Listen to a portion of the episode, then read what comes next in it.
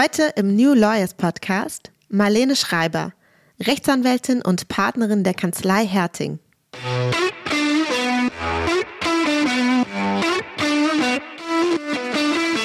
Ich hatte nie das Gefühl, dass es ein Nachteil ist, eine Frau zu sein. Ich hatte nie das Gefühl, mir wird es schwerer gemacht oder ich habe da andere äh, Anforderungen, die ich erfüllen muss. Ganz im Gegenteil. Also wenn man sich meinen Weg anguckt, nach der ersten Schwangerschaft bin ich Senior Associate geworden und nach der zweiten Schwangerschaft war ich Partnerin. Also da hatte ich nie jetzt irgendwie das Gefühl, das ist ein Problem.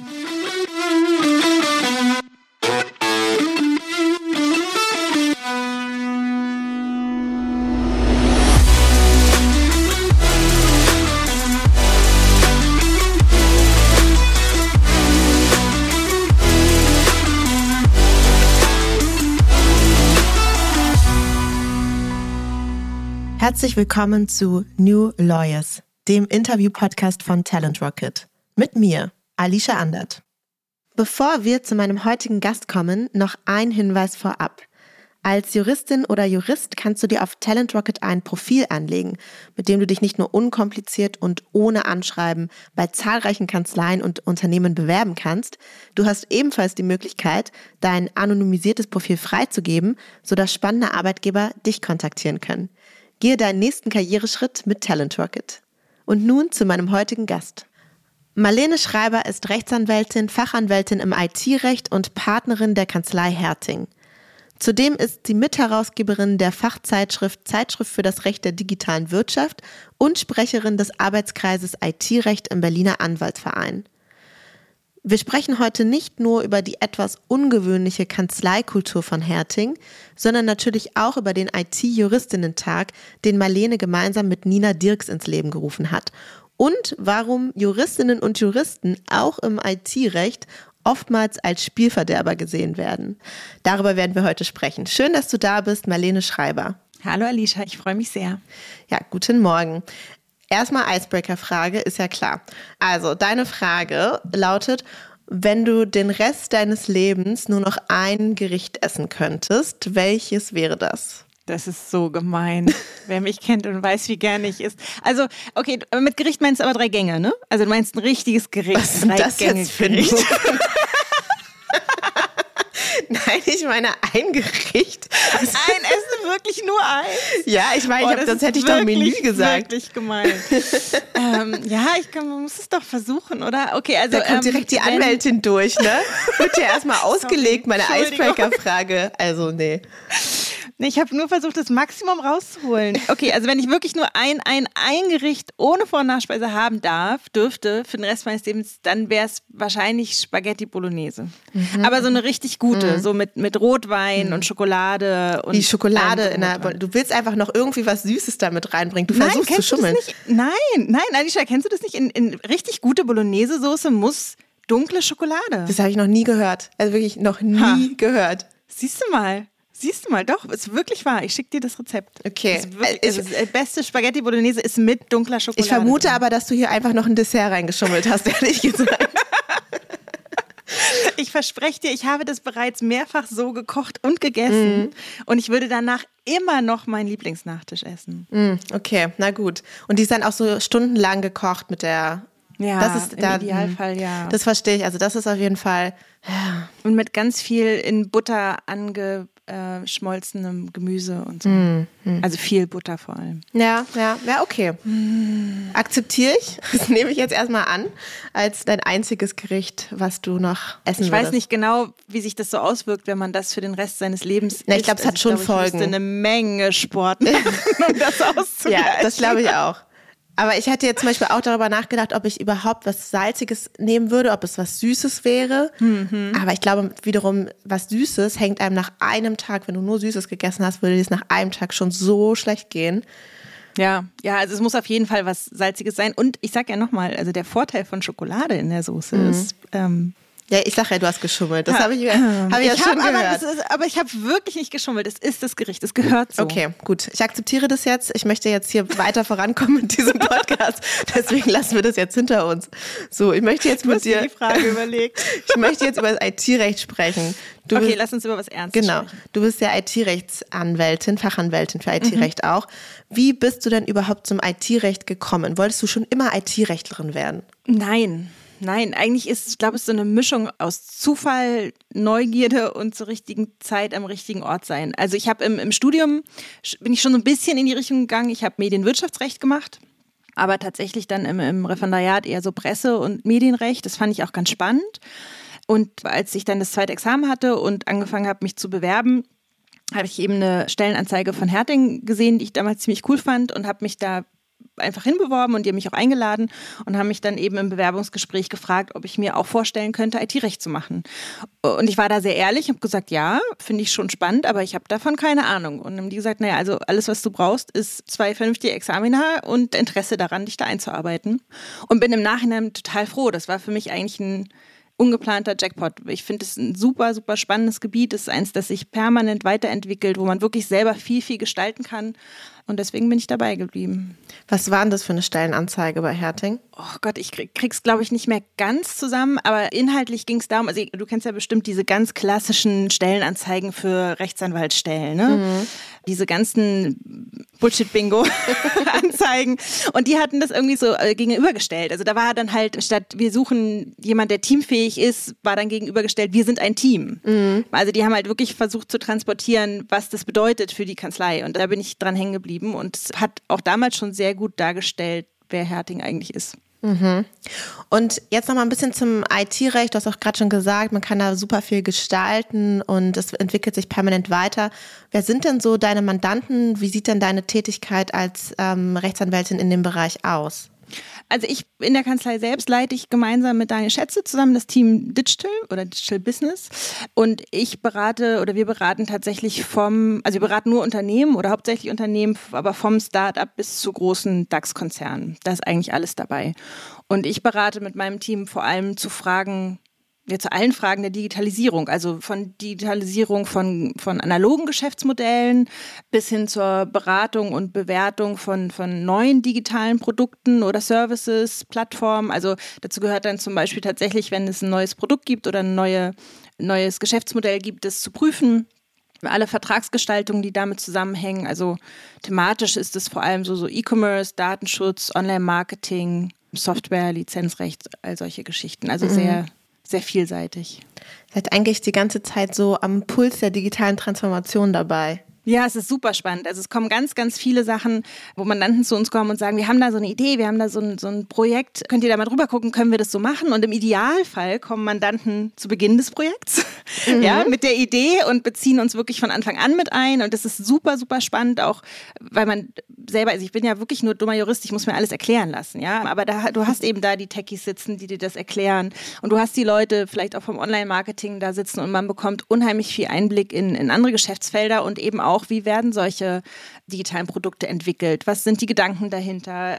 Wie ist der Prozess? Und das ist eben toll, vor allem wenn man am Anfang involviert wird, wenn es zum Ende hinkommt. Also der Albtraum eines IT-Rechtlers ist, wir sind mit allem fertig, guckt noch mal schnell drüber und können wir das so machen? Könnt ihr das mal weil, kurz so absegnen? Genau, weil dann wird man ganz schnell zum Showstopper und das macht dann nicht so viel Spaß, wenn man eben nicht mehr sagen kann, okay, so könnt ihr es nicht machen, aber guckt mal, wie wäre es denn, wenn wir das so und so und so machen? Wenn man dann wirklich noch sagen kann, Leute, also ich kann euch jetzt noch sagen, welches Risiko ihr eingeht damit, wenn ihr das so macht. Das ist irgendwie total lustig. Das ist so ein Dauerproblem von uns Juristinnen, ja, dass mhm. wir halt irgendwie immer nicht einbezogen werden, weil über die gleichen Themen spreche ich immer mit Leuten in Rechtsabteilungen, die auch mal sagen, wir wollen gerne von Anfang an dabei sein, wenn hier neue Sachen entwickelt werden, aber wir werden dann immer erst am Ende eingebunden und dann können wir nur noch Nein sagen und das macht uns so unbeliebt und das ja, ist das eigentlich stimmt, total das traurige Los. Also toll ist, wenn man eben Mandanten hat, die man schon sehr lange begleitet die dann sozusagen auch keine Angst davor haben, einen einzubeziehen, mhm. ja, weil sie eben wissen, dass man wirklich an der Lösung mitarbeiten will. Da, da macht es dann tatsächlich Spaß. Aber ja, also ich glaube, wir versuchen da immer, oder ich versuche da immer irgendwie einen Weg zu finden und gemeinsam mit dem Mandanten eine Lösung zu finden. Und das ist aber auch das, was mir mit am meisten Spaß macht. Ich habe eine Beobachtung über das IT-Recht gemacht und mhm. zwar also ganz allgemein. Ich habe schon mit ein paar Leuten natürlich gesprochen und auch schon einige kennengelernt und mein Eindruck ist tatsächlich, dass das IT-Recht sehr männerdominiert ist.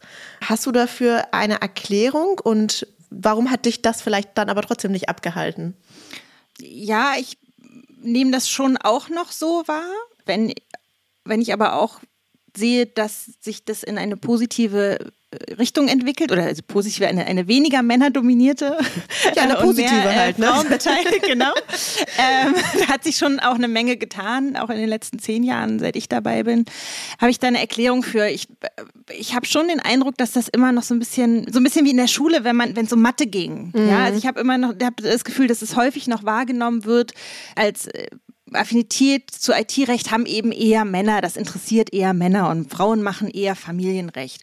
Ich kann mir aber auch vorstellen, dass das wirklich, also Frauen haben das einfach nicht so auf dem Schirm, das Thema, und, und trauen sich das dann dadurch vielleicht auch nicht so zu. Ich glaube, es hat eine Menge mit, mit Sichtbarkeit zu tun. Ich glaube, je mehr Frauen man sieht im IT-Recht, desto mehr Frauen interessieren sich auch dafür mhm. und können mhm. sich das für sich selber vorstellen. Und meine Hoffnung ist auch dadurch, dass das IT-Recht ja immer weniger, ich sage jetzt mal Hardcore-IT betrifft und auch immer mehr Digitalisierungsthemen, kommen da auch mehr mehr Frauen wieder hin. Das ist jetzt nicht so eine richtige Erklärung dafür. Ich weiß, aber das, dominiert ist mehr zukunftsgewandt. Aber, ja, ich verstehe aber, was ähm, du meinst. Aber das ist ja tatsächlich auch, wenn man sich die Geschäftsmodelle anguckt, tatsächlich das, was sozusagen im Kern Technik, Technik, Technik ist oder war, ist viel, viel mehr Männer dominiert. Aber je mehr es sozusagen in, in digitale Geschäftsmodelle aller Art geht, ja. mischt sich das. Ich habe auch keine Erklärung dafür. Aber es ist eine Beobachtung. Da macht es Sinn, dass es vielleicht auf der rechtlichen Seite quasi spiegelbildlich auch passiert. Genau, genau. So, so, so könnte ich mir das auch gut erklären. Und mich hat es nicht abgehalten, weil ich das tatsächlich von Anfang an spannend fand. Und ich habe ja gesagt, ich hatte kein, also ich habe nie programmiert. Ich hatte da wenig Berührungs äh, Punkte mit. Ne? Ja, ich weiß. Ich finde es super cool, wenn Leute das machen, wirklich. Aber es, es, hat mich nie, also hatte ich nie Berührung mit. Vielleicht hätte es mich sogar interessiert, aber ich bin damit nie in Berührung gekommen. Mhm. Was aber tatsächlich, und da bin ich vielleicht ein bisschen schräg, ich mache ganz gern Sachen, von denen ich vorher glaube, das kann ich doch gar nicht. Irgendwie ist das so ein bisschen. Zum Beispiel Schokolade in Bolognese reinmischen? Oder Nein, das war nicht meine Idee. Aha. Das ist ein offizielles Rezept. Also, das ist wirklich frech, dass du mir das nicht glaubst. Das ist, ich wäre selber nie auf die Idee gekommen, aber wer immer es war, also ein genialer Koch oder eine geniale Köchin. Aber ich glaube ehrlich gesagt, das, ist, äh, das kommt einem, wenn man versuchen muss, mehrere Gerichte in eins zu bringen, weil man noch eins für den Rest seines Lebens essen darf. Also ich wusste gar nicht, dass ich so unglaubwürdig bin. Es ist, also das müssen wir nochmal ausfechten. Aber du hast mich ja eigentlich gefragt, warum mich das nicht, nicht abgehalten hat. Nee, jetzt wollte ich eigentlich erstmal noch wissen, was so. du denn ausprobiert hast, was sozusagen, du, wo du denkst, dass du das nicht konntest. Ähm, äh, zum Beispiel Jura. Oh, äh, okay. Und, und IT-Recht. oh, das ist aber doch ganz gut gegangen eigentlich am Ende. Ja, oder? Ja, das hätte stimmt, schlimmer das ausgehen können. Okay, und warum hat es dich nicht abgehalten? Also äh, tatsächlich bin ich ja so ein bisschen reingestolpert. Ich habe jetzt gar nicht so gedacht, oh, IT-Recht, da sind ja mehr Männer, das hm, sondern ich, ich fand es irgendwie einfach, also mich hat die Kanzlei gecatcht und mich hat irgendwie das Thema gecatcht und habe ich es angefangen und ich glaube, in meiner Kanzlei, obwohl die ja sehr männerdominiert war damals auch, als ich angefangen habe, waren wir zu zwölf und da war ich die einzige Rechtsanwältin. Mhm.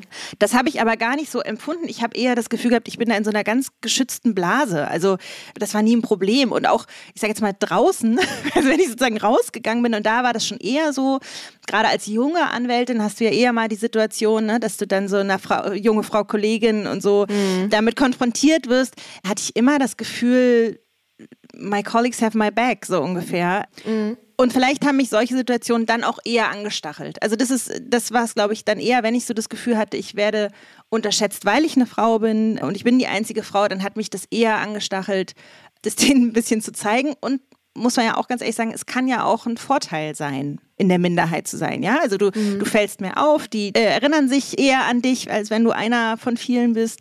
Und vielleicht wirst du auch manchmal unterschätzt und hast dann so dieses Erfolgserlebnis, dass du sagst, na, die Mädels können es halt auch.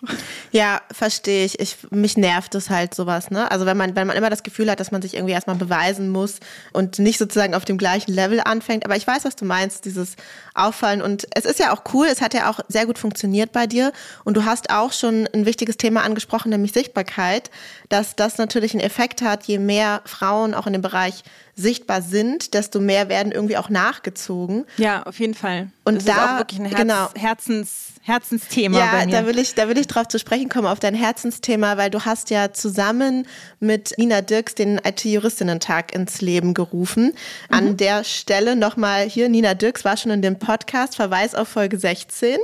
Und äh, wer da nochmal sozusagen nachhören möchte, und da kam auch Marlene schon vor. Ja. da gab es schon einen kleinen Shoutout, jetzt vielleicht nochmal den Shoutout zurück. Und Hi, da haben wir auch schon mal ganz kurz über die Initiative gesprochen, aber mhm. ich möchte von dir nochmal hören, wie kamt ihr dazu, den IT-Juristinnen-Tag ins Leben zu rufen? Und dann erklär doch trotzdem nochmal bitte kurz, was ihr da macht. Ähm, sehr gerne. Vielleicht erstmal, wie, wie kamen wir dazu? Also es gab so ein, abgesehen von diesem Gefühl, das du ja auch gerade schon beschrieben hast, ne, dass man immer das Gefühl hat, hm, ich bin so alleine hier, gab es so einen Schlüsselmoment, wo ich auf einer Konferenz saß, ziemlich weit hinten und ich, ich blickte auf so ein Meer von schwarzen, dunkelblauen Sackos. Und es war keine oder vielleicht so diese Quotenfrau im Panel und auch die anschließenden Diskussionen waren eigentlich eher so, also wenn es überhaupt welche gab, war eher so, äh, es stand standen immer so zwei, drei Herren auf, ich sag mal eher mittleren oder späten Alters, stellten sich erstmal sehr lange vor, erzählten sehr lange, was sie machen, sagten dann sehr viel. Und am Ende fragten sich alle, okay, was war denn jetzt die Frage? Was sollst du damit sagen? Und ich saß da und dachte, wo sind denn die anderen alle? Ja, und, und das, äh, ich kannte oder kenne das auch von, von Veranstaltern, auch, auch aus meiner Kanzlei, irgendwie sagt, es gibt gar keine Frauen. Ja, und, und auch, auch mir ging das so, wenn ich irgendwie angefragt wurde für irgendein Panel oder für eine Diskussion und ich konnte nicht, dachte ich, ja, hm, wen könnte ich denn empfehlen? Und ich saß eben da auf dieser Veranstaltung und fand das irgendwie furchtbar frustrierend und hatte dann aber auf Twitter gesehen, dass Nina auch da war. Die kannte ich vorher nicht. Also ich war ihr auf Twitter gefolgt, aber wir hatten uns noch nie gesehen. Dann habe ich sie auf Twitter angesprochen. Also hier auch nochmal der Rat an die, die Kollegin, nutzt die sozialen Netzwerke. Ich glaube, das ist für uns eine irre Chance, auch miteinander in Kontakt zu treten. Und gesagt, wollen wir nicht mal einen Kaffee trinken? Und das haben wir dann auch gemacht, haben uns sofort super verstanden und haben genau über diese Themen gesprochen, dass es ihr eben auch so ging. Und wir kamen dann eben auch dazu, Nina hat ja auch zwei Kinder, ist, ist vollberufstätig, dass es auch davon irgendwie, also wo sind denn die ganzen Partnerinnen, ja, wo sind die ganzen Partnerinnen mit Kindern? Und wo sind die Kolleginnen, warum kennen wir die nicht, warum gibt es keine Vorbilder? Und das ließ mich irgendwie, diese Diskussion ließ mich nicht los. Und dann habe ich Nina zwei Wochen später angerufen und habe gesagt, sag mal Nina, mir geht das nicht aus dem Kopf, und wenn es das nicht gibt, wollen wir das nicht einfach selber machen. Also irgendwie, es muss sie doch geben. Ja. Und Nina war sofort Feuer und Flamme und hat aber auch gesagt, ja, aber lass uns nicht noch eine Jurakonferenz machen und auch nicht noch eine IT-Rechtskonferenz, weil dafür gibt es ja schon einige und auch wirklich gute. Und dann kam eben die Idee mit dem, mit dem Barcamp. Und das haben wir dann gemacht, ehrlich gesagt, so ein bisschen Underdog. Naja, mal gucken, ob jemand kommt. Und wir hatten dann eben gleich bei der ersten Veranstaltung, waren wir ausgebucht mit, mit über 100 Leuten und machen das jetzt dieses Jahr am 7. Oktober in Berlin das dritte Mal. Und es gibt noch Tickets. okay. ja, das ist krass. Über 100 Leute direkt beim ersten Mal. Du hast gerade schon Barcamp erwähnt. Kannst du vielleicht nochmal erläutern, was unterscheidet das Barcamp, was unterscheidet dieses Event von anderen Events für Frauen, mhm. Networking-Events, Jura-Konferenzen? Also inwieweit ist das nochmal was anderes? Mhm. Genau, also wer, wer das Barcamp nicht kennt, bei einem Barcamp gibt es kein festes Programm, also keine festen Vortragsslots, wo man vorher weiß, über welche Themen gesprochen werden, sondern jede und jeder, der teilnimmt oder die teilnimmt, können selber ein Thema vorschlagen. Das heißt, es gibt am Anfang so eine, so eine Pitch, Pitching-Runde, wo jeder, der eine Idee hat, kurz nach vorne tritt, das Thema präsentiert und sagt, worüber er oder sie sprechen möchte. Und das kann, kann vorbereitet sein, also ich kann mir vorher Gedanken dazu gemacht haben, kann aber auch spontan sein. Auch das haben wir jedes Mal, dass dann doch ein paar, die vorher dachten, ach, ich gehe mal hin und gucke mir das an, mhm. dann eben sagen, ich habe da gerade ein, ein Praxisproblem, also ein Problem, auf dem ich ewig schon rumkaue und ich komme da nicht weiter. Ich wüsste gerne mal, wie macht ihr das bei euch? Wie, wie geht ihr das an? Ne? Also es kann sowohl ein neues Thema sein, als auch eins, wo man eben noch keine Lösung für hat. Und alle Teilnehmerinnen und Teilnehmer haben, wir machen das ganz oldschool mit Klebepunkten. Die können dann ja. eben an einer großen Tafel ihre vier Klebepunkte loswerden. Und die Themen, die Pitches, die am meisten Punkte haben, die finden dann statt. Zum Teil auch gleichzeitig. Ich glaube, wir hatten letztes Mal viermal fünf Slots, also jeweils vier Sessions haben gleichzeitig stattgefunden. Mhm und dann sozusagen fünf nacheinander. Und da werden diese Themen dann präsentiert und das im Idealfall auch nicht mit einer PowerPoint-Präsentation und einem einstündigen Monolog, sondern die Idee ist, dass man ein In Intro gibt, also das Thema vorstellt, das Problem vorstellt, vielleicht auch die Leute, die noch nicht ganz so tief im Thema stecken, so ein bisschen abholt und dann mit einer, mit einer These in die Diskussion startet. Und da waren wir natürlich schon gespannt. Also so Barcamps gibt es ja in vielen Bereichen schon lange. Bei Juristen war mir das bisher unbekannt und wir waren sehr erfreut, wie positiv das angenommen wurde, weil es eben erfordert, dass wirklich diskutiert wird. Ne? Also man kann sich eben da nicht hinsetzen und sich berieseln lassen, sondern man ist herzlich eingeladen, mitzudenken und mitzudiskutieren. Wir hatten aber auch den Eindruck, dadurch, dass wir eben darauf achten, dass mehr weibliche Kolleginnen anwesend sind als männliche, dass diese Diskussionskultur zustande kommt, weil das ist vielleicht auch noch eine Beobachtung, die ich gemacht habe und die auch, ich auch von mir selber kenne übrigens, wenn ich auf so Konferenzen bin, da wird irgendwas gesagt, was ich anders sehe oder was ich irgendwie, worüber ich diskutieren würde, ich denke zu lange nach, bis ich mich melde. Also ich, ich, ich überlege, äh, habe hab ich das jetzt falsch verstanden? Mhm. Kann ich das so und so sagen? Und bis ich mich sozusagen dann überwinde, was zu sagen, haben zwei, drei männliche Kollegen sind da schon längst reingegrätscht und haben da schon irgendwas gesagt. Und das ist auch unsere Beobachtung, dass da wirklich ganz, eine ganz tolle Diskussionskultur und, und eine Offenheit entstanden ist, eben kein, kein Machtgehabe, kein Rechtgehabe, sondern es wirklich um den Austausch geht. Ja, also wirklich darüber zu sprechen und auch keine Sorge zu haben, mal was zu sagen, wo man danach denkt, oder wo man selber, manchmal kennt man das ja, man spricht was aus und sagt, nee, Leute, das war jetzt Quatsch. Ja, dass man wirklich offen miteinander spricht und alle da mit einem Learning rausgehen. Das ist sozusagen das Barcamp. Und es bietet natürlich auch die Chance für jeden und jede, sich da zu präsentieren. Ja, also bei einer, bei einer festen Konferenz gibt es eben die Sprecher, gegebenenfalls sogar noch gekaufte Slots, wo man irgendwelche Produktpräsentationen hat. Das gibt es halt hier nicht, sondern jeder kann da nach vorne treten und, und ich freue mich immer sehr, dass es immer Kolleginnen gibt, die am Anfang sagen, nee, ich gucke mir das erstmal an und dann in der Pitching-Runde eben doch nach vorne treten und sagen, also ich habe da ein Thema und das bleibt eben auch im Gedächtnis. Ne? Also man geht nach diesem Tag der dann schon auch echt fordernd ist, mhm. geht man nach Hause und, und äh, nimmt eben auch diese Kontakte mit und weiß eben auch, ja, die hat wirklich was drauf, die hat was zu dem Thema gesagt, die hat sich da toll mit eingebracht. Das ist so ein bisschen die Idee dahinter. Und natürlich auch Networking, ja, aber das passiert mehr so in den Pausen. Und vielleicht noch ein, ein wichtiger Hinweis, das ist eine Fachkonferenz. Also das ist jetzt kein Frauen-Event, wie lerne ich als Frau zu verhandeln wie ein Mann oder so. ja. Also wir, es gibt immer so, meiner Erfahrung nach, jetzt so ein oder zwei Runden, wo tatsächlich auch mal diskutiert wurde, eben wie, wie kann ich Partnerin sein und Kinder haben, so Vereinbarkeit, Familie und Beruf, das gibt es schon auch, aber das sind so ein, maximal zwei Slots und der Rest, da geht es wirklich dann um IT-Recht, um Datenschutzrecht und um, um die Themen, die uns fachlich eben, eben beschäftigen. Also ich finde, das klingt total cool und äh, deswegen sei es dir auch erlaubt, dass du hier nochmal den Werbeblock quasi einschiebst. Vielen Dank. also 7. Oktober in Berlin. Ich glaube, das lohnt sich tatsächlich, da dabei zu sein. Ich so. freue mich auf jeden Fall auf ganz viele tolle Kolleginnen und Kollegen. Ja, und Männer Kollegen. sind natürlich ja. mit gemeint. Ja, nochmal zu einem anderen Thema, nämlich zu eurer Kanzlei Herting, wo du bist. Du bist ja Partnerin dort. Und äh, mhm. jetzt erzähl doch mal vielleicht ein bisschen von der Kanzlei. Wie würdest du die so beschreiben? Und gerne auch was zur Kanzleikultur. Ich muss dazu sagen, wir haben natürlich ein Vorgespräch gehabt, sonst würde ich da vielleicht gar nicht nachfragen. Aber ich finde es tatsächlich ganz interessant, was du mir da so erzählt hast. Und das möchte ich gerne nochmal jetzt hier von dir erzählt bekommen. Sehr, sehr gerne. Herting. Wer, wer, wer bist du und wenn ja, wie viele? Also wir sind eine Boutique, IT-Rechtsboutique, sagt man ja. Also kein so großer Laden. Uns gibt es seit 1996, gegründet von Nico Herting. Ich glaube, die waren am Anfang zu dritt. Inzwischen sind wir eine der größten Boutiquen für IP, IT, Datenschutz und Medien. Also wir sind inzwischen 30 Anwälte, elf Partner und insgesamt, glaube ich, sind wir 70 Mitarbeiter, also mit Studenten, Vimis und, und Assistenz. Wir sind seit 2014, 2015 papierlose Kanzlei. Mhm. Also wir haben sind voll digitalisiert, bis auf einige ganz wenige Aktenordner, die im Podcastraum stehen, um den, um den Raum ein bisschen besser zu schallisolieren. Das ist doch auch eine schöne Verwendung für Papierakten. ja, nee, wir Fall. brauchen die unbedingt, weil da nehmen wir unsere Podcasts auf und dann brauchen wir einen guten Sound. Ja, also ich glaube, inzwischen können wir die auch rausschmeißen, weil wir das anderweitig gelöst haben. Aber genau, und wir sind tatsächlich eben spezialisiert auf IP, IT, Datenschutz und Medien in, in Teams organisiert haben auch ein großes Litigation-Team.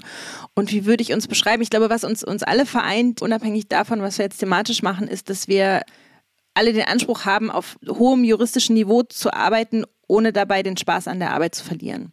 Ja, und das, und das Ziel, unser Ziel immer ist, den Mandanten Mehrwert hört sich so doof an, aber was du bei uns nicht erleben wirst, ist, dass du ein langes Gutachten kriegst als Mandant und am Ende sagst, okay, es ist, offensichtlich ist es schwierig. Ja, also dieser Anspruch, wirklich praxisnahe, klare Stellungnahmen zu geben, klare Handlungsempfehlungen. Genau, also das sage ich extrem ungern. Man kann es nicht ganz, ganz verhindern, aber nee. manchmal ist es so. Und einen großen Teil, ich glaube, das hatte ich ja auch schon gesagt, unserer Mandanten haben wir tatsächlich schon wirklich, wirklich lange, seit mehreren Jahren. Und äh, im Idealfall ist es dann wirklich ein Miteinanderarbeiten. Ja, das würde, würde ich, so würde ich uns beschreiben. Du hattest nach einer Kanzleikultur gefragt. Also es, wir haben jetzt kein Kulturpamphlet, wo wir sagen, das ist unsere Kultur. Aber ich glaube, was uns schon ausmacht, ist, wir verstehen uns wirklich als Ausbildungsbetrieb. Mhm. Wir stellen ab dem zweiten Semester ein was ja relativ, relativ früh ist. Da kann man ja und, eigentlich noch nichts, ne? Äh, also ja, ich hatte das Gefühl, ich konnte auch nach dem zweiten Examen noch nichts, aber das stimmt auch. Das ist ein anderes Thema. Irgendwann muss man anfangen zu arbeiten.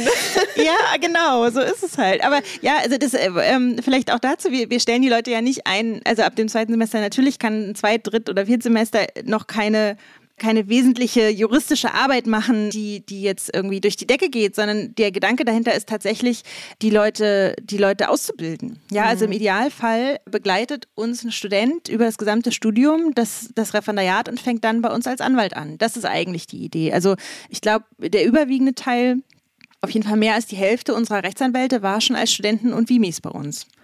Und ich war damals eine der wenigen Ausnahmen. Aber ja. Du das, hattest ja äh, bis zu deinem Bewerbungsgespräch noch nie von IT-Recht gehört. so ist es nun auch nicht. Ich hatte schon davon gehört. Ich hatte es nur noch nicht gemacht.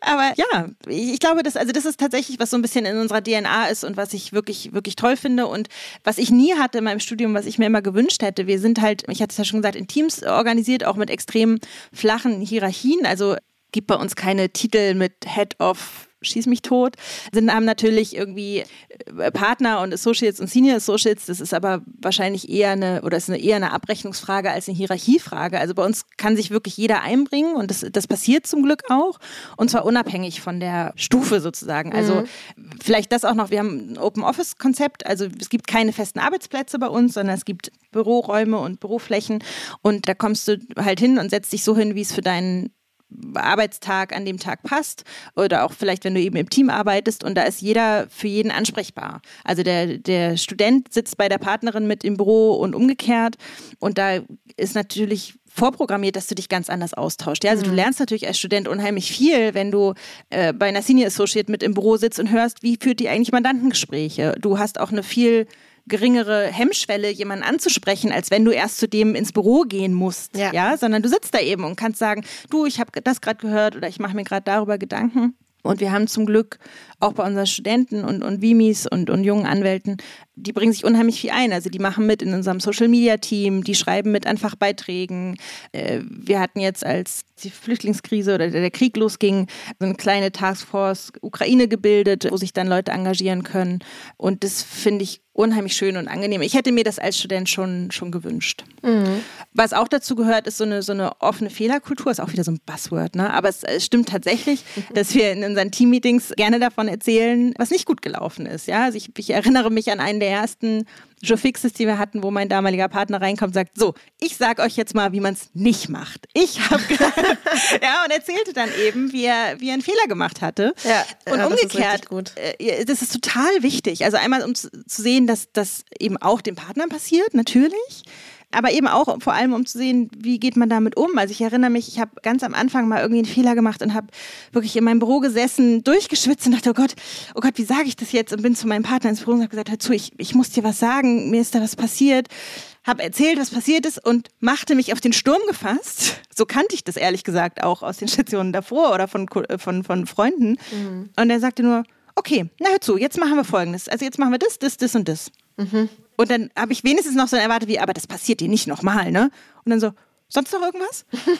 und so, ja, also so, so das kann man vielleicht so über unsere Kultur sagen. Ach, das fand ich eigentlich jetzt sehr schön. Und du hast gerade so gesagt, ja, das ist totales Buzzword, Fehlerkultur und so. Aber ich finde, Buzzwords sind es immer nur dann, wenn man es eigentlich nicht tut. Dann sind es ja, Buzzwords. Genau. Wenn man ja. irgendwie sagt, wir sind irgendwie total agile, aber in Wirklichkeit überhaupt nicht weiß, was es bedeutet und null so arbeitet, dann ist es ein totales Buzzword. Aber wenn man es tatsächlich lebt, dann ist es doch total cool. Ja, und da hat die Kanzlei tatsächlich für mich auch so dieses Versprechen aus der Stellenanzeige eingelöst. Mhm. ja, eben genau das nicht zu sein. Äh, ähnliches Ding oder wichtiges Ding, finde ich, ist auch noch tatsächlich, wie wir mit Arbeitszeiten umgehen.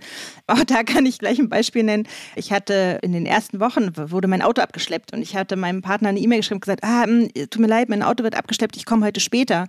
Und die Antwort war, okay, aber hatten wir einen Termin?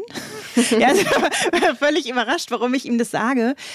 Und es ist tatsächlich so, es, es, gibt bei uns keine festen Arbeitszeiten. Natürlich sollte man so zu den üblichen Bürozeiten erreichbar sein, aber mir persönlich ist ehrlich gesagt egal, wann die Associates aus meinem Team oder meine Kollegen ihre Arbeit machen.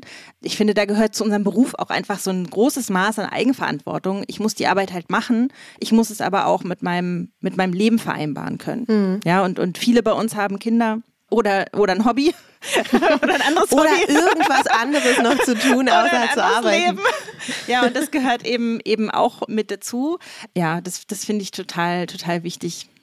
Was fällt mir sonst noch was ein? Das, was ich, was ich vielleicht schon gesagt habe, vielleicht auch das nochmal, dass dieses, äh, das kannte ich so auch nicht unbedingt, dass so ein Ausprobieren willkommen ist. Ja, also das ist halt vielleicht auch der Vorteil von einer Boutique gegenüber einer Großkanzlei, dass du jetzt nicht erstmal einen Antrag stellen musst, wenn du eine Idee hast, also als ich damals mit dem IT-Juristin-Tag ankam, war ich ja noch keine Partnerin. Da musste ich jetzt nichts pitchen oder irgendein Business Case vorlegen, sondern ich habe gesagt, oh, ich habe da so eine Idee. Was haltet ihr davon? Und die Antwort, ja, klar, mach. Was brauchst du? Mhm. Ja. Und das finde ich unheimlich toll, weil man da also wir verbringen so viel Zeit in diesem Beruf, wenn man da seine Interessen und seine, seine Begeisterung nicht irgendwie ausleben kann. Ja, sie, einige meiner Kollegen machen, machen Podcasts zum Sportrecht oder eben zum IT-Recht. Wer macht denn sowas? Ähm, zum Sportrecht? nee, Podcasts. Ach so. Völlig, ist auch out eigentlich, oder? Das ist eigentlich total jemand? uncool. Ja. es gibt noch eine Besonderheit, äh, über die müssen ja. wir tatsächlich unbedingt sprechen. Das hast du mir auch schon vorher erzählt. Und zwar rechnet ihr gegenüber euren Mandanten Stunden ab, also wie, so wie das üblich ist.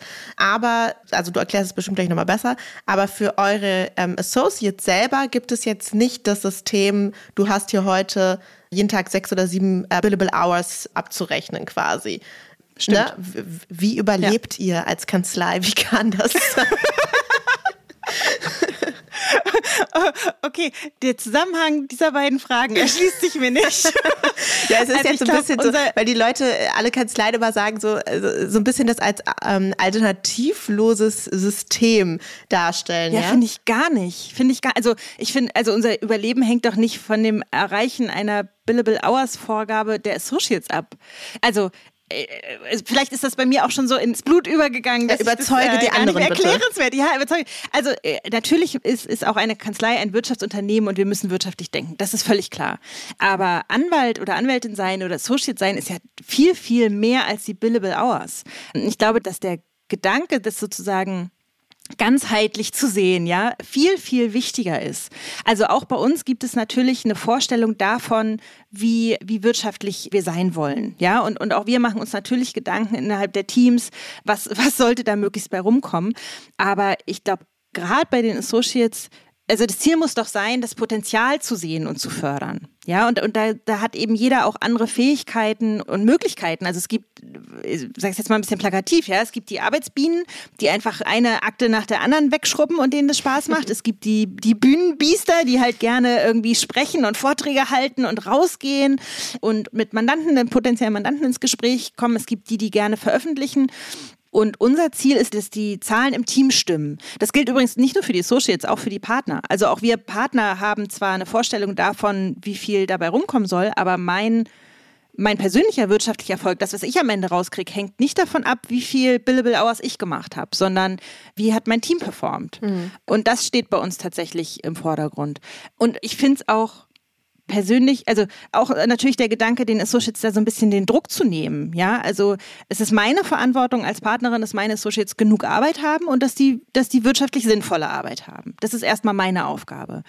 Und dann kann man sicherlich gucken, dass man dabei hilft, sich so zu entwickeln, dass man auch als Associate eben Mandate effizient bearbeitet, aber das ist nicht das, woran ich den Erfolg messe, sondern ich messe den Erfolg daran, wie ist die Entwicklung. Ja, also ich, ich, ich sehe das Potenzial im, im Idealfall. Wir sprechen darüber, wo willst du hin, was sind deine Ideen. Wo hast du vielleicht noch Bereiche, wo du dich verbessern kannst? Und da muss die Reise irgendwie hingehen. Das, ja. Ich meine, ich sehe es genauso. Ich, deswegen war ich auch so begeistert, dass ihr das auch so lebt, weil das wirklich, wirklich selten ist und ihr viel mehr, finde ich, abdeckt, dass die Leute unterschiedliche Stärken haben und dass natürlich auch mhm. unterschiedliche Stärken unterschiedlich auf die Wertschöpfungskette einzahlen können. Also genau, das, ne, das, das wollte ich gerade sagen. Ja. Also das ist jetzt auch kein kein irgendwie Hippie-Gedanke. Nein, nein, nein. Ja, wir haben uns alle lieb, sondern das ist schon auch ein wirtschaftlicher ja, Gedanke. Ich glaube, dass es mittel- und langfristig der, der wirtschaftlichen Entwicklung der Kanzlei viel mehr hilft, als wenn ich diesen Monat gucke, wie viel Umsatz hat der hat Es hat viel nachhaltiger, ne? Auf jeden Fall, auf jeden Fall. Und ich glaube, dass es wirtschaftlich die bessere Variante ist. Und man kann, natürlich hat man das im Blick und natürlich guckt man sich auch die Zahlen an. Und wenn man dann sieht, okay, da ist irgendwie eine Kollegin oder ein Kollege, da läuft es nicht so wie, wie gedacht oder wie geplant, dann muss man eben gucken, woran liegt es denn? Also welche Rahmenbedingungen muss man ändern? Wie kann man, kann man denjenigen dabei unterstützen? Was läuft vielleicht gerade nicht so gut? Aber das muss ja die Message sein. Wie können wir gemeinsam daran arbeiten, dass du Spaß bei der Arbeit hast und deine Arbeit gut machst? So, du bist ja tatsächlich Partnerin, deswegen hast du ja auch ein Team von Associates, was du auch führst. Allerdings muss ich anmerken, du bist ja auch die Einzige bei euch. Hast du da. Was? Den, ja, ähm, die einzige ja. Frau im ja, Partnerteam. So, hast du dafür eine Erklärung und vielleicht kannst du auch mal erzählen, wie ist es dann bei dir gewesen? Möglicherweise mhm. ja auch, um da nochmal, ja, andere zu finden, die sich davon inspirieren lassen könnten? Ja, ich finde, das ist eine total schwierige Frage. Du bist ja nicht die Erste, die mich das fragt. Und auch wir in der Kanzlei fragen uns das im Übrigen. Mhm. Und, und ich habe das auch schon viel mit mit anderen Kanzleien und anderen Partnern auch, auch international besprochen und gerade erst auf dem IT-Rechtstag in Berlin auch mit einer Kollegin, die auch selber Partnerin ist. Und ich habe darauf keine abschließende Antwort. Ich glaube, dass es eine, eine, Reihe von Gründen hat, auch zum Teil sehr komplex, gesellschaftliche Hintergründe hat, auch, auch natürlich äh, Gründe hat, die sozusagen in unserem Berufsfeld oder in der Berufsausübung stecken. Äh, auch ganz selbstkritisch, auch bei uns mit Sicherheit können wir da auch besser werden. Vielleicht fange ich einmal bei mir an. Also ich bin da, ich habe es ja schon gesagt, überhaupt in den Beruf ein bisschen naiv reingestolpert. Ich dachte mir, ich gucke mir das erstmal an. Ja, und bin da gar nicht mit dem Ziel rangegangen, ich will da jetzt Partnerin werden, auch wenn ich von Anfang an wusste, dass das ein Szenario ist, das durchaus realistisch ist, aber das war jetzt nicht, ich bin da nicht reingegangen und ich werde jetzt mhm. Partnerin, sondern ich habe gesagt, ich gucke mir das mal an. Und dann hatte ich einfach das Glück, dass ich ein unheimlich tolles Team und einen unheimlich tollen Mentor hatte. Das Team fachlich top war, was mich einfach angestachelt hat und, und einen Mentor hatte, der vermute ich mal früher, als ich gesehen habe, was ich vielleicht kann, ja, und der vielleicht mhm. auch besser einschätzen konnte, was ich kann. Also Martin Schirmbacher, viele Grüße an dieser Stelle. Oh, noch ein äh, hat mich, sorry, hat, hat übrigens auch einen Podcast, war ich auch schon zu Gast. Jetzt muss ich äh, den als nächstes einladen. ja, bitte, das wird bestimmt sehr lustig. So eine IT-Rechtsreihe.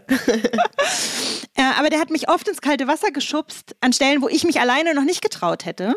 Aber immer so mit diesem, ich traue dir das zu, das schaffst du schon. Und, und aber auch immer bei mir mit dem Bewusstsein, okay, im, im Notfall wirft er den Rettungsring, ja. Er lässt mhm. mich nicht ertrinken. Und mir hat vielleicht auch ein bisschen das, die Idee gefehlt, was ich so alles gestalten kann. Aber ich hatte nie das Gefühl, dass es ein Nachteil ist, eine Frau zu sein. Ich hatte nie das Gefühl, mir wird es schwerer gemacht oder ich habe da andere äh, Anforderungen, die ich erfüllen muss. Ganz im Gegenteil. Also wenn man sich meinen Weg anguckt, nach der ersten Schwangerschaft bin ich Senior Associate geworden und nach der zweiten Schwangerschaft war ich Partnerin. Also da hatte ich nie jetzt irgendwie das Gefühl, das ist ein Problem. Ja, natürlich gibt es da Sachen, die man gestalten muss, die vorher nicht Thema waren. Ja, mhm. aber ich hatte immer das Gefühl, da sind Leute, die ansprechbar sind und die Lust haben und das mit mir machen wollen. Du müsstest jetzt eigentlich noch ein drittes Kind kriegen, damit du Managing Partnerin wirst. Boah, ja, anderes Thema. Nein, nein, nein, nein, nein. Okay, das war La ich finde es so im Moment ganz gut. Ja, glaube ich dir. Es war jetzt nur ein kleiner Scherz. Aber es ist ja in der ja, Tat ja. sehr selten, dass es genau so läuft, ja? Also genau. So, das ist ja klasse, irgendwie okay. Das hat nicht nur keine Rolle gespielt, sondern es hat ja, jetzt, jetzt sicherlich das jetzt nicht noch unbedingt gefördert, aber es hat jetzt auf jeden Fall kein, in keiner Weise ist es ein Nachteil gewesen. Genau, genau. Und ich glaube aber, um, um da so die, den Bogen zu schließen, weil du ja gefragt hast, woran glaubst du, liegt es? Ich glaube, allgemein ist es einfach so, wir haben es ja am Anfang gesagt, IT-Recht ist noch relativ männlich dominiert und wenn man auf unsere Website guckt und guckt, wer ist denn da Partnerin, dann ist eben da nur eine. Und das schreckt, glaube ich, schon ab. Wir brauchen da mehr Role Models. Ich bin ganz froh, dass wir inzwischen wirklich viele weibliche Kolleginnen haben und hoffe, dass da einige nachziehen werden und, und da auch Lust zu haben. Ich glaube, das ist unser aller Aufgabe, da den Anwalts- und Anwältinnenberuf mehr attraktiver zu machen, also einfach Werbung zu machen. Und ich finde, gerade für Frauen hat dieser Beruf einfach unheimlich viele Vorteile, weil man wahnsinnig flexibel ist. Ich kann mir meine Zeit unheimlich frei einteilen. Und ich kann selber entscheiden, was mache ich, wie viel mache ich, mit wem mache ich das. Ja, also das sind einfach Sachen, die sehen, glaube ich, ganz mhm. viele nicht. Da sind wir vielleicht aber auch nicht gut genug drin. Also da sind wir schon auch selbstkritisch, auch innerhalb der Kanzlei, dass wir schon feststellen, wir müssen noch besser kommunizieren. Also viele Dinge, die für uns so ganz selbstverständlich mhm. sind und denken, das ist doch klar. Da merkt man dann eben im Gespräch, das ist den Associates nicht klar. Also ein ganz banales Beispiel. Ich teile mir meine Zeit eben so ein, dass ich Zeit mit meiner Familie verbringen kann. Das heißt für mich manchmal, dass ich eben mittags oder nachmittags Feierabend mache und mich abends nochmal ransetze. Ich habe festgestellt, ich muss meine Associates, die neu anfangen, sagen, wenn du eine E-Mail bekommst von mir abends um elf, dann erwarte ich nicht, dass du antwortest. Ja, wenn ich dir eine E-Mail schreibe Sonntagnachmittag, erwarte ich nicht, dass du antwortest, um Gottes Willen. Ja, sondern das sind halt meine Arbeitszeiten. Ich nehme mir die Freiheit, dann zu arbeiten, wenn es für mich passt. Aber ich erwarte nicht von dir, dass du Tag und Nacht irgendwie auf Abruf bist. Mhm. Ja. Und dasselbe ist mit der Partnerstellung auch. Warum, warum macht es Spaß, Partnerin zu sein? Warum ist es gut? Ja, natürlich ist es viel Arbeit. Das ist aber immer so, wenn man gut sein will, glaube ich, in seinem Beruf. Das stimmt. Aber ich habe eben auch unheimlich viel Freiheiten und Gestaltungsmöglichkeiten, die ich im Unternehmen so nicht habe. Und das ist bei euch ja sogar dadurch, dass ihr ja auf die digitale Akte umgestiegen seid und generell sozusagen digital arbeitet, sogar noch flexibler, als man es vielleicht sonst hätte, wenn man quasi immer äh, vor Ort sein muss. Ne?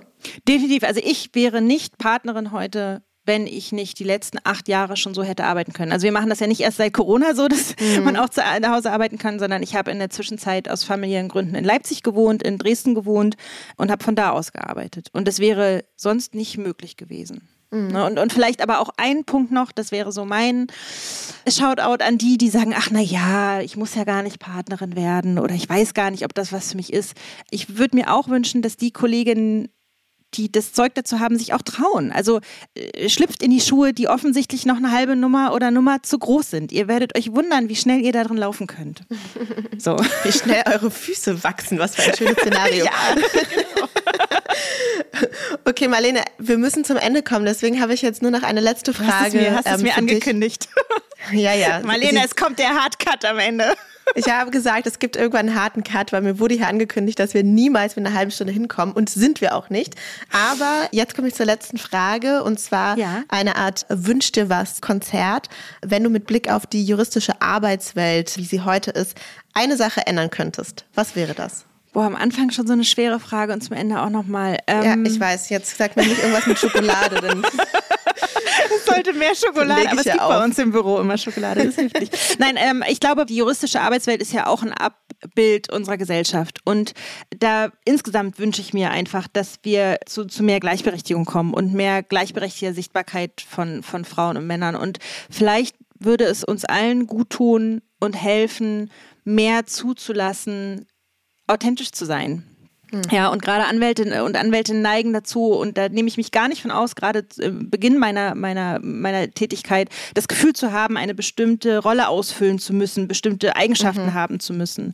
Und ich glaube, dass es uns allen helfen würde, davon ein bisschen wegzukommen und zuzulassen, dass wir alle Menschen sind und dass wir aber auch besser sind und gut sind, wenn wir, wenn wir das authentisch zeigen können. Und wenn man da, wenn man so ein, eine Kollegin sein kann, seinen Kollegen gegenüber und so ein Anwalt oder eine Anwältin sein kann, ich glaube, damit wäre, wäre viel geholfen. Und dieses, diesen Gedanken, Sharing is caring, ja, also äh, wegzukommen von diesem Silo-Denken, äh, mein Wissen darf niemand anders haben. Ich glaube, wir, wir, wir müssen unbedingt dazu hinkommen, uns auszutauschen und das als Bereicherung zu sehen. Das ist sehr schön. Es waren natürlich zwei Wünsche, aber ich habe mir das schon gedacht, Ich nachdem hoffe, ich bei der gehofft, Icebreaker-Frage schon, wo du mich hier hab schon reintricken wolltest. Du, ja, ich, du hast gemerkt, dass ich es gemerkt habe. Wir haben es alle gemerkt, Marlene. Ja, alle aber ich gemerkt. möchte trotzdem sagen, dass ich es eine sehr, sehr schöne Antwort fand und an der Stelle auf einen ganz, ganz tollen TED-Talk verweisen zum Thema Trust. Und da wird dargelegt, wie viel das damit zu tun hat, ob wir jemandem vertrauen, wie authentisch die Person ist. Mhm. Und ob wir jemandem vertrauen, hat, dann wiederum einen großen Einfluss darauf, ob wir ihnen auch etwas zutrauen. Und ähm, deswegen hängt das tatsächlich auch mit diesen ganzen Themen, auch Sichtbarkeit von Männern und Frauen und so weiter zusammen. Und den packen wir euch bestimmt in die Show Notes, den TED Talk. Und deswegen fand ich das nochmal sehr, sehr schön zum Ende. Marlene, es hat mir super viel Spaß gemacht. Und wenn es jetzt nicht schon so lange wäre, dann würden wir auch noch weiterreden. Aber man müsste irgendwann auch mal zum Schluss kommen. Und deswegen bedanke ich mich für deine ganzen tollen Einblicke und Kochtipps und überhaupt. Und wir sehen uns bestimmt ganz bald wieder, vielleicht allerspätestens am 7. Oktober in Berlin. Danke, dass du da warst. Ich würde mich sehr, sehr freuen. Vielen, vielen Dank für die Einladung. Es hat mir auch großen Spaß gemacht. Tschüss. Tschüss. Das war Marlene Schreiber. Wenn dir der Podcast gefällt, dann hinterlass eine Bewertung auf Spotify oder Apple Podcasts. Es dauert nur zwei Sekunden und hilft enorm, um noch mehr Juristinnen und Juristen auf ihn aufmerksam zu machen. Du möchtest bestimmte Gäste hören oder möchtest Feedback geben? Dann melde dich gerne oder folgt dem Link, den ich euch in den Shownotes verlinkt habe.